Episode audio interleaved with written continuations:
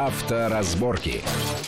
Итак, мы продолжаем нашу большую автомобильную программу. В студии Александр Злобин и Андрей Осипов. Э, вот мы заканчиваем обсуждение довольно острой и часто животрепещущей темы, как правильно пропускать пешеходов на нерегулируемой зебре, на нерегулируемом переходе. В общем, наверное, вывод такой, даже не для того, чтобы сберечь там тысячу рублей штрафа, даже если пешеход вступает на зебру, на в пяти полосах от вас на противоположном лучше направлении движения, а, а до вас далеко, лучше все-таки притормозить и лучше остановиться. Кстати говоря, тем самым вы предупредите других участников движения. Особенно если вы двигаетесь в среднем ряду, а пешеход выходит справа на многополосной дороге, то если вы начнете заранее притормаживать, то водители, которые находятся справа и слева от вас... И которые его пред... пока не видят. Которые пока не видят, также предпримут эти действия, на самом mm-hmm. деле. Поэтому лучше перестраховаться да. в данном Тем более, случае. что это может спасти жизнь. Вот, спасти жизнь. Дело, ну, дело а не в деньгах в данном случае. Да, да, да. Дело, дело как раз-таки в жизни. Нет, иногда, конечно, деньги важны тоже, да, иногда и очень часто. Но в данной конфигурации, в данном уравнении понятно, что... Но я, опять же, я бы не стал все-таки обелять э, сотрудников ГИБДД, потому что они пользуются этой возможностью, потому что я их вижу вот постоянно,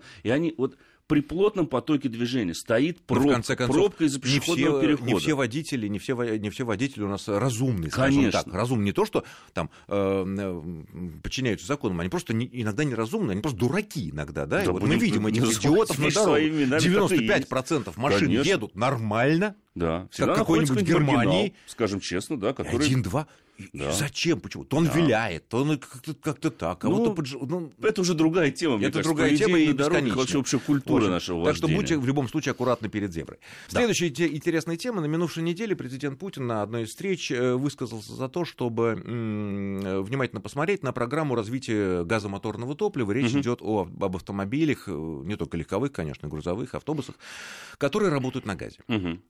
Мы знаем, мы много лет уже рассказывали и дискутировали, не только мы, о том, что вот будущие автомобили, помимо там, разработки каких-то новейших двигателей внутреннего сгорания стандартных, это электричество. Угу. Но многие эксперты вполне логично обращают внимание на тот факт, что для того, чтобы произвести электричество, на которой мы будем заряжать машину, там свои Мы навредим окружающей среде гораздо больше. Для производства этого электричества требуется огромное количество топлива разного рода. Да. Той же нефти, да. того же угля. Я уже не говорю о том, что, понятно, понятно есть чистенькие АЭС, понятно, которые, ну, правда, они иногда могут с ними что-то случиться, да, и тогда, и тогда совсем не совсем, чисто, не, совсем нехорошо, да. Очень большой. Да, ГРЭС есть, да, который Это тоже, чистый, но да. ГРЭС абсолютно чистые, но при этом не везде они возможны, и не все страны могут э, даже теоретически обеспечить себя электричеством с помощью только ГРЭС. Соответственно, уголь, соответственно, нефть, все то же самое. И поэтому так называемые чистые электрические там, автомобили, они как бы вот все равно, угу. получается, не на этом этапе, так на этом этапе мы загрязняем или расходуем наши ресурсы. Газ этой проблемы не имеет. Практически. Практически не имеет, потому что единственное, для того, чтобы э, сделать топливо, нужно построить, ну, ну, трубу проложить, собственно говоря, чтобы оттуда, где ее Нет, ну, газ добывают, ну да. Да, он идет сам под давлением, ну и, соответственно, трубу там, где его там, доводят до какой-то кондиции, а дальше заправляют в автомобиле.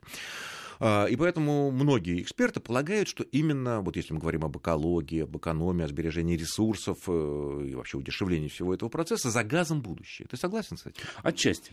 Потому что, ведь, давай посмотрим на статистику. Да? Сейчас все больше и больше людей абсолютно э, логично переделывают свои автомобили под газовый тип топлива. Более того, сами... Про... сами? Конечно. Сейчас это несложно сделать. Ну, лучше вот такой небольшой такой совет попутно. Надо ставить, конечно, уже газовое оборудование четвертого поколения, потому что сейчас уже четвертое поколение пошло. Это Но это так... надо делать, наверное, специализированных, сертифицированных сервисах. А это нужно обязательно сделать на сертифицированном сервисе, потому что после установки газобаллонного оборудования вы получаете специальную бумагу, то, что оборудование сертифицировано, и оно установлено в сертифицированном центре, и только с этой бумагой можно и поехать в ГАИ и перерегистрировать свой автомобиль на газовый тип топлива. А это обязательно? Это обязательно делать. Но, но я об этом бензиновый, не знаю. Бензиновый-то двигатель тоже остается. Да. А он остается бензиновым. При переоборудовании на газ бензиновый мотор, по большому счету, до не меняется. До оборудования. Это до оборудования, да. скажем так. Подожди, ты хочешь сказать, что по нынешним правилам, если человек ставит газовое оборудование он на обязан свой обычный, ГИБДД. обычный автомобиль, этот процесс по результатам должен быть зарегистрирован в ГИБДД. Да, это написано в правилах дорожного движения. Это действительно так. Просто никто этого не делает почему-то. А наказание за а, Там штраф достаточно существенный. А, там достаточно существенный штраф, и потом это внесение, это считается внесением изменений в конструкцию автомобиля, что грозит вообще запретом на эксплуатацию этого транспортного средства, если, соответственно, оно не зарегистрировано должным образом и нет соответствующей отметки ГИБДД.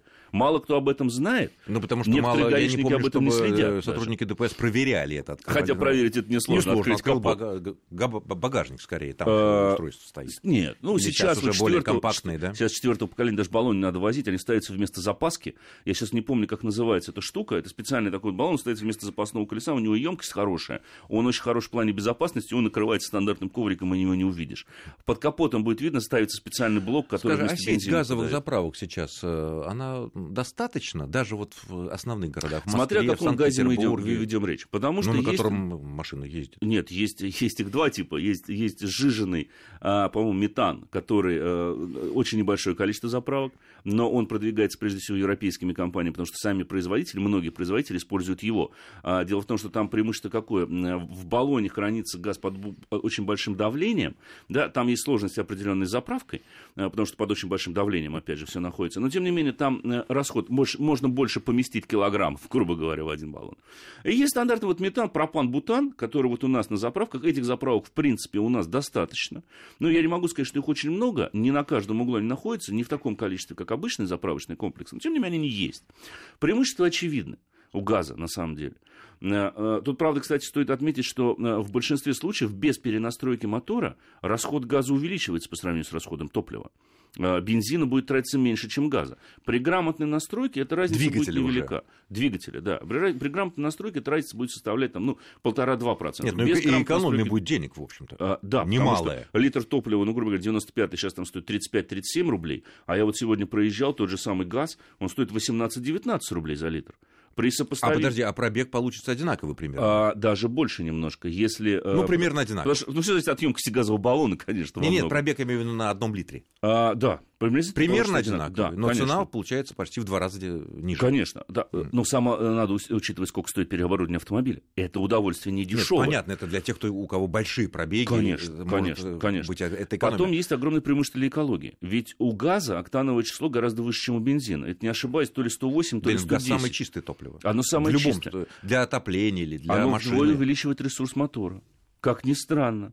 Потому что в результате горения газа меньше вредных фракций выделяется, их практически не выделяется. Вот этой сажи, которая выделяется в результате горения бензина, в результате Даже чего, хорошего. в свою очередь, образуется нагар на клапанах, да, на тех же самых свечах и так далее. У газа этого нет, этой проблемы. Газ сгорает в чистом виде.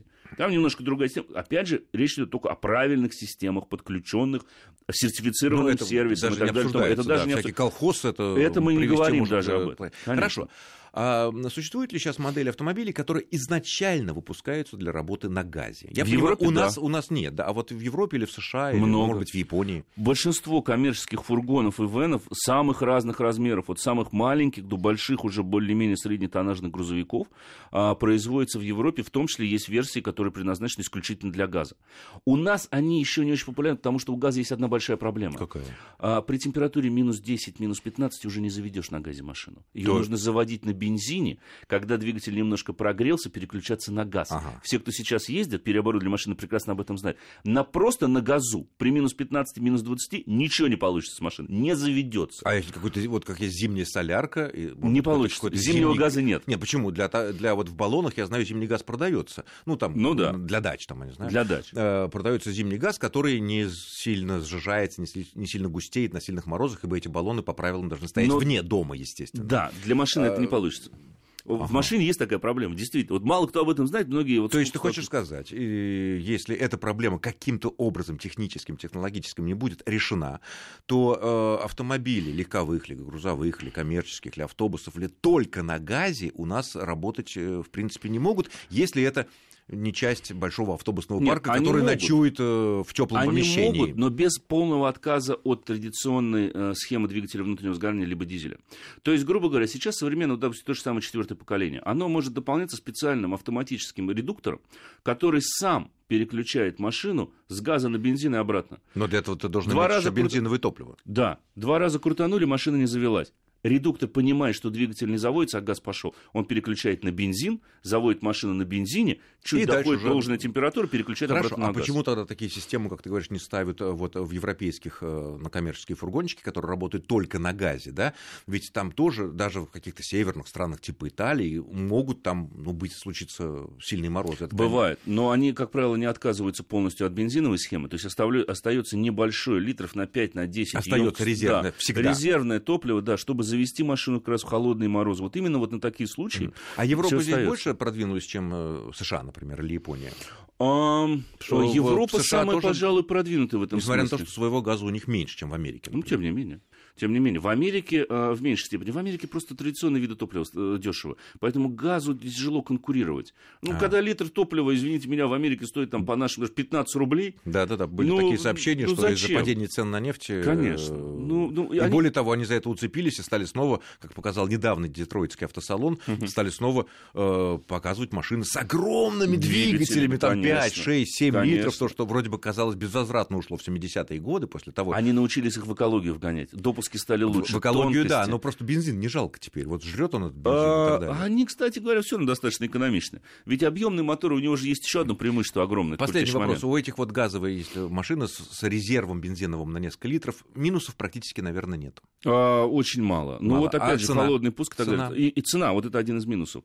Ну, Она я слышал, вырастает? ну, около 500 долларов стоит примерно поставить газовое оборудование. Даже на заводе есть там такое. Э, да, да, да, примерно. Ну, Ну, зависит от производителя. если машина и машина чуть-чуть дороже. Десятки тысяч стоит э, долларов, то или даже хотя бы 10 тысяч долларов. При больших пробегах оно все равно купится. Все равно В любом окупится сильно. случае окупится, конечно. Ну что ж, я благодарю нашего гостя за интересный рассказ. Это был редактор портала Осипов про Андрей Осипов. Спасибо, Спасибо. Андрей, за интересные разъяснения. Вот. Ну, а всем нашим слушателям удачной дороги, будьте аккуратны перед зеброй, да и вообще на дорогах сейчас гололедица много. Счастливо. С вами был Александр Злобин. Авторазборки.